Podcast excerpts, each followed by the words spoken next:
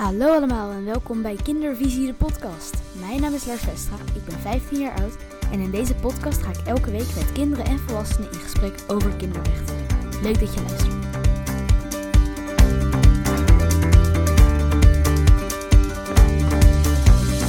Ja, daar zijn we dan, de zevende aflevering van Kindervisie, de podcast alweer. Vandaag hebben we weer een geweldige gast. Hij is de CEO van Greenpeace, een organisatie die zich inzet voor biodiversiteit en tegen klimaatverandering. Onze gast, Andy Palme.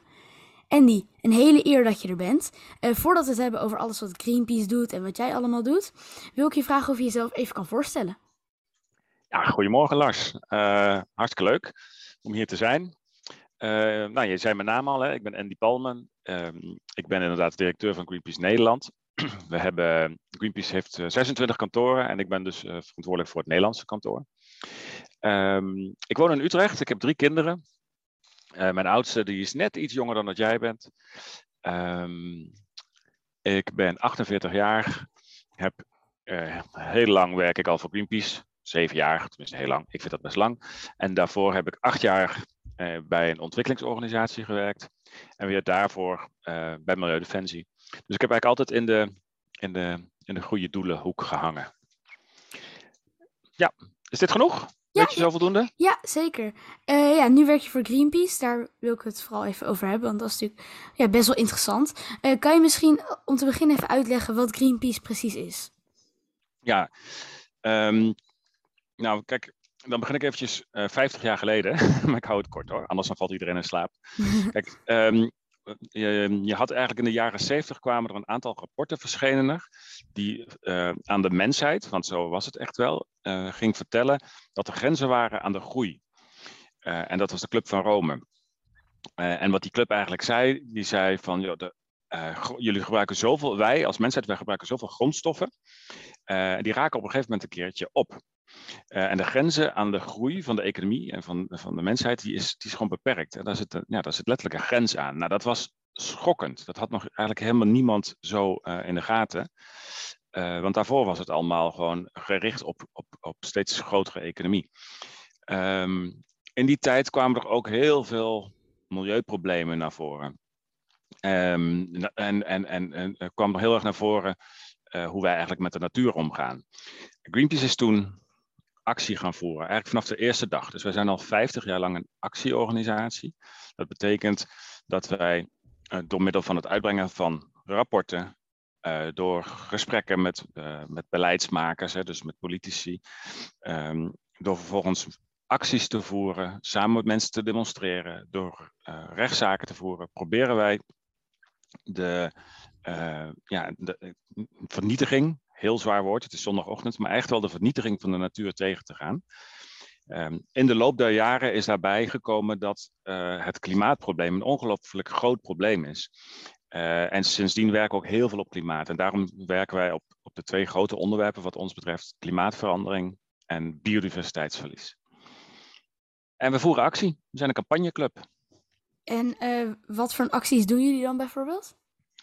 Nou, afgelopen week, ik, ik weet niet, heb je toevallig uh, gezien dat wij afgelopen week de, in de sluis van IJmuiden zaten?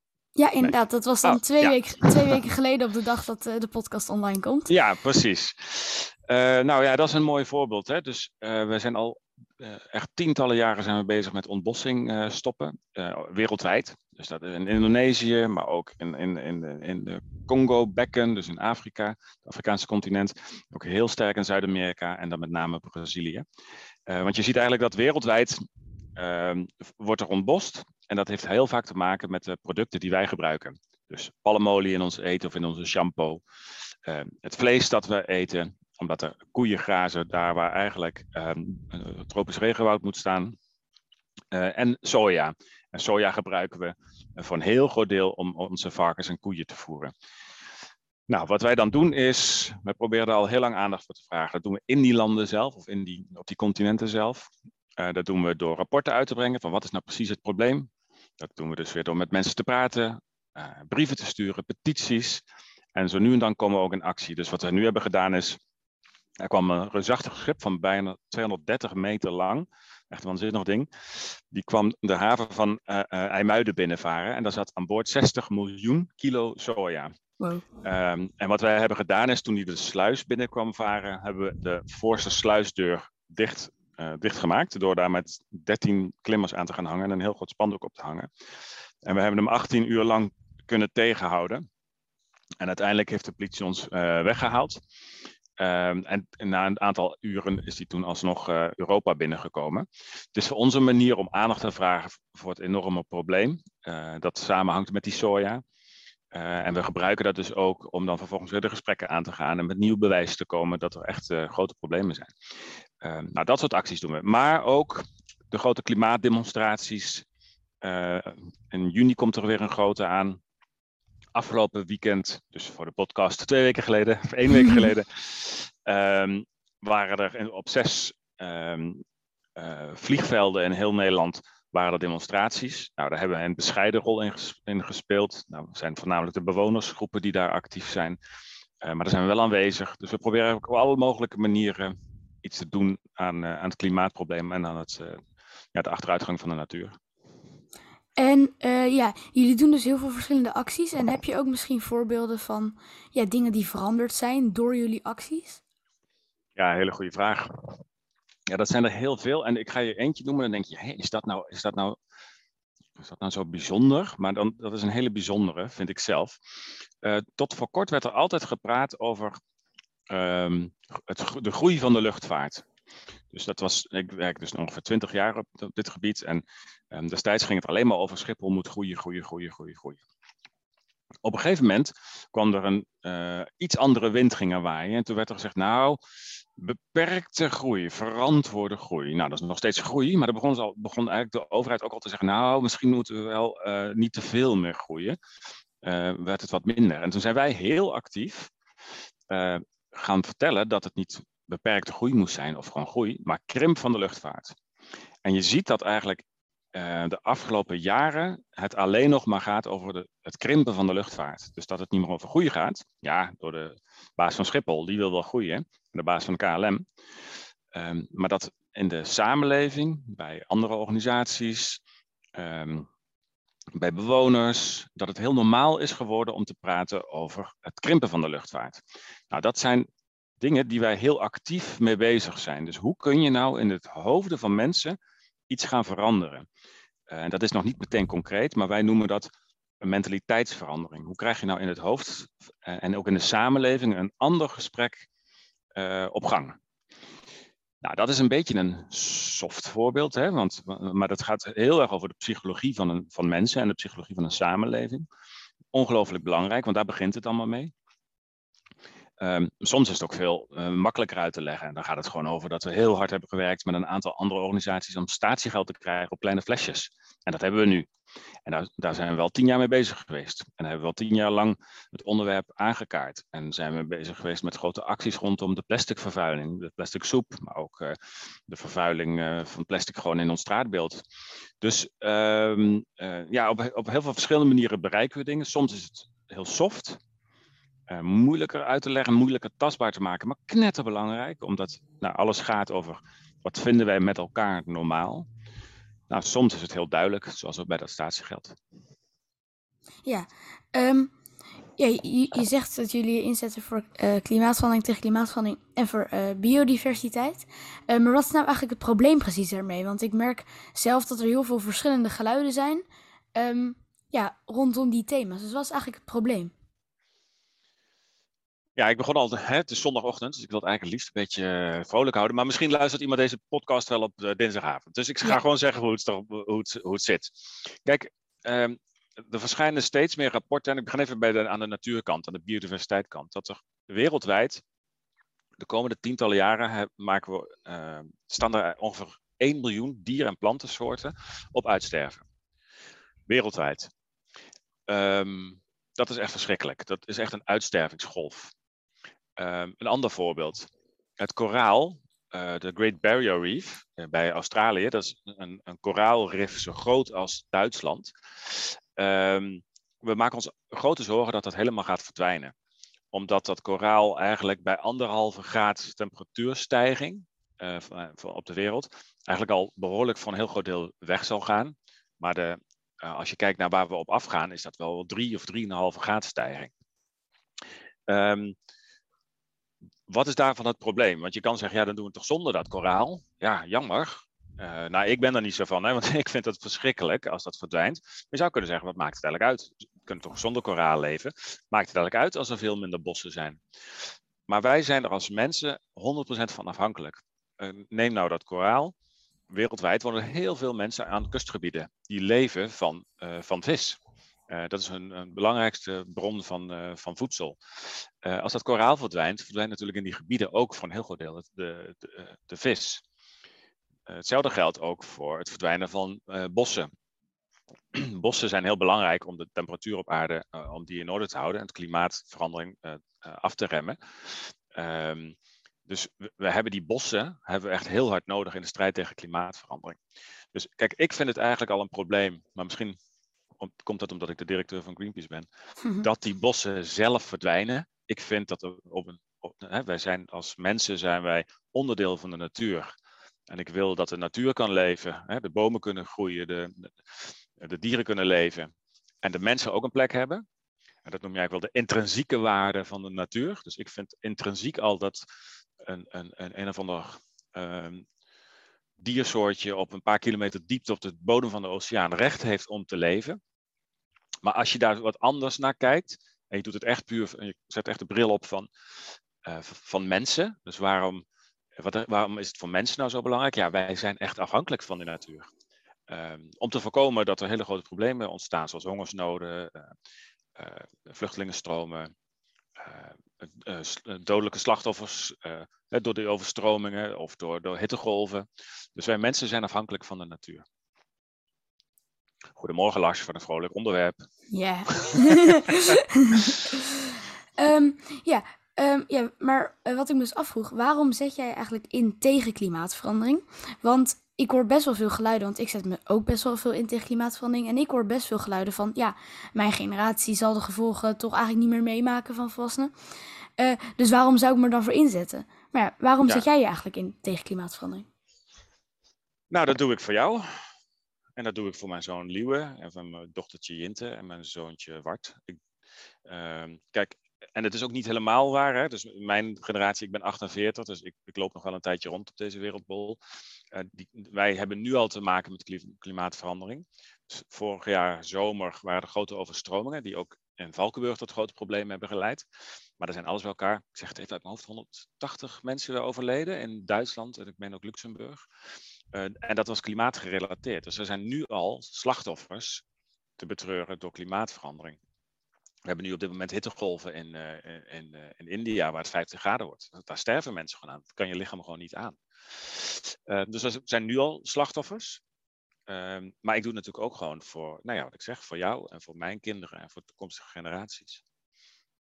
En wat is dan ook je boodschap aan de mensen die klimaatverandering misschien nog niet serieus nemen? Ja, kijk, um, ik hou me daar eigenlijk niet zo mee bezig, uh, Lars, met die mensen. Want er zijn ook vast nog wel mensen die denken dat de aarde plat is, zoals we dat in de middeleeuwen dachten. Uh, kijk, alle wetenschappers zijn er wel van overtuigd dat klimaatverandering uh, ongelooflijk grote, dat het bestaat, daar is echt iedereen het wel over eens. Maar ook dat het ontzettend grote gevolgen gaat hebben voor, voor de mensheid, daar is ook iedereen het wel over eens. Dus de mensen die het niet serieus nemen, ja, ik, ik, ik, ik ben er eigenlijk gewoon niet mee bezig. Maar als ja, vrijwel iedereen het erover eens is, waarom zijn jullie dan alsnog nodig als organisatie?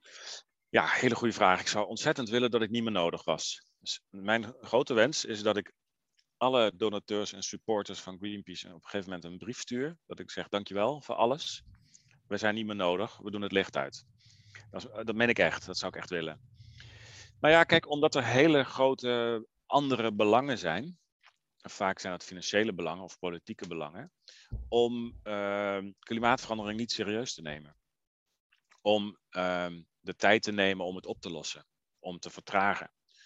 Dus we hebben in principe uh, hebben wel zo'n beetje alle technieken in huis en al het geld hebben we om heel snel de, onze economie anders in te richten. Maar het gebeurt niet, omdat er heel veel grote bedrijven zijn die, die daar geen belang bij hebben. Die hebben belang bij dat het langzaam gaat. Want dan kunnen ze, bijvoorbeeld als ze nu helemaal uh, afhankelijk zijn van, van, van aardolie, dan kunnen ze rustig die, die omslag maken naar een schone toekomst. Um, en dat hebben ze in het verleden hebben ze heel hard gelobbyd om, om, om, om het tegen te gaan. We weten gewoon dat grote oliebedrijven heel actief bezig zijn geweest met die twijfel over klimaatverandering, om die aan te wakkeren. Dus echt te lobbyen en, en, en artikelen te laten verschijnen waaruit zou blijken dat klimaatverandering helemaal niet bestaat. En, uh, of dat het helemaal niet zo erg is, of dat het helemaal niet zo snel gaat, of dat het helemaal niet door de mensen komt. dat is actief gedaan door bedrijven die er gewoon geen belang bij hebben. Dus um, waar heel veel mensen nu de goede kant op bewegen uh, en zeggen we moeten nu heel snel handelen, zijn er ook nog steeds bedrijven en ook politici die juist de andere kant op gaan. Omdat ze daar financieel of politiek belang bij hebben. Uh, ja. ja, je vertelt ook uh, ja, dus dat je zelf drie kinderen hebt. Uh, maken zij zich eigenlijk zorgen over klimaatverandering? Nou, dat is leuk dat je dat vraagt. Ehm, ik vraag dat natuurlijk af en toe, want ik heb het er veel over. Ehm, en ik kom eigenlijk heel vaak met rotberichten thuis. Weer een nieuw rapport waaruit blijkt dat het niet goed gaat. en ik vind dat altijd ontzettend lastig, want ik wil helemaal niet dat, zeker kinderen niet, uh, dat zei ik ook laatst, hè, toen jij bij ons op kantoor was, zei ik ook tegen jou, blijf, als je merkt dat je, dat je er verdrietig van wordt, ga lekker voetballen. Want uh, je moet ook echt zorgen dat het goed gaat met jezelf. Dus ik vraag regelmatig aan mijn kinderen of ze zich zorgen maken. En ik merk aan mijn jongste zoon wel, die is negen, die is er best wel veel mee bezig. Um, en die heeft nou binnenkort een thema op school over ontbossing. Nou, dan denk ik dat hij daar echt best wel een beetje verdrietig van zal worden. Mijn oudste die heeft daar gelukkig niet zo heel veel last van. Uh, die houdt gewoon van voetballen en uh, die is gewoon druk met school en met zijn vrienden. Die is daar gewoon wat minder mee bezig. En dat vind ik ook eigenlijk heel, heel gezond. Dus um, ik vind het super gaaf als kinderen zich uh, bezighouden met een, met een betere wereld. ik vind het ook heel mooi als ze zeggen, nou laat dat maar aan volwassenen. En ik wil gewoon ook onbezorgde jeugd. Ehm, kijk, volwassenen, ja, die moeten verantwoordelijkheid nemen. Dus daar vind ik van, die moeten gewoon echt meedoen. En zorgen dat het de goede kant op gaat. Dus ze zijn uh, soms wel bezorgd en soms niet bezorgd. Ja. En als, als ze dan bezorgd zijn, hoe, hoe gaan ze dan daarmee om? Um, ja, kijk, mijn, de, mijn jongste zoon, die is dus negen en die merkt gewoon aan hem dat hij er verdrietig van wordt. En dat is eigenlijk een hele normale manier van daarmee omgaan, denk ik. En dat merk ik ook aan, uh, bij mij op kantoor regelmatig. Of dat merk ik ook aan mezelf soms word je er heel boos over. Nou, dat is, niet, dat is niet de allerleukste emotie, maar soms word je gewoon hartstikke boos. Uh, soms word je er gewoon verdrietig over. En dan moet je er met elkaar over praten. Kijken of je van daaruit dan weer verder uh, kunt gaan. En toch bezig kunt zijn met die betere wereld. En het is nodig dat mensen zich er druk over maken. Maar wel altijd op een, ja, altijd aandacht hebben voor jezelf daarin. Daar geloof ik erg in. En wat is dan ook je boodschap voor uh, ja, alle andere kinderen die zich zorgen maken over klimaatverandering?